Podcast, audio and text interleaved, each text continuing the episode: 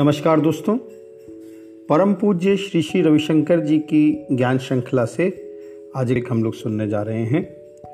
Topic है sensitivity और strongness के बारे में, संवेदनशीलता और सबलता।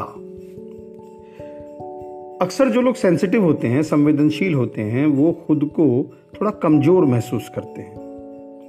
और उधर जो खुद को स्ट्रांग समझते हैं सबल समझते हैं, वो प्राय इनसेंसिटिव होते हैं।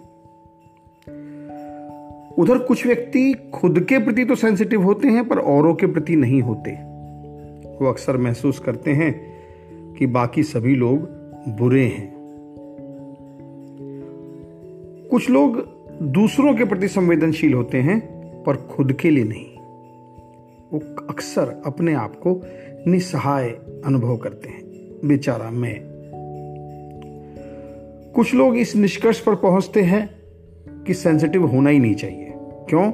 क्योंकि सेंसिटिविटी पीड़ा लाती है। वो खुद को अंदर से बंद कर लेते हैं। लेकिन याद रखिए, यदि आप सेंसिटिव नहीं हो तो जीवन के बहुत सारे सूक्ष्म अनुभव, जैसे इंट्यूशन अंतर्ज्ञान, सौंदर्य, प्रेम का उल्लास, इन सबको आप खो दोगे। इनसेंसिटिव व्यक्ति अक्सर अपनी कमजोरियों को नहीं पहचानता। और जो सेंसिटिव हैं, वो ये नहीं समझ पाते कि उनकी सेंसिटिविटी ही उनकी पावर है, उनकी ताकत है।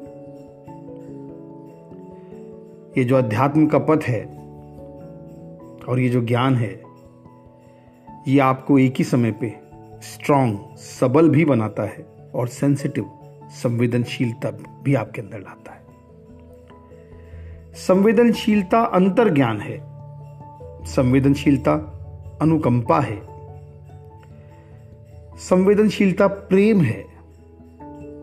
संवेदनशीलता ही सच्चा बल है।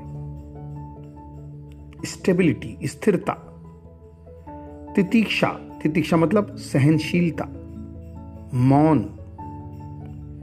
प्रतिक्रिया वहीन रहना। आत्मविश्वास, निष्ठा और एक मुस्कान।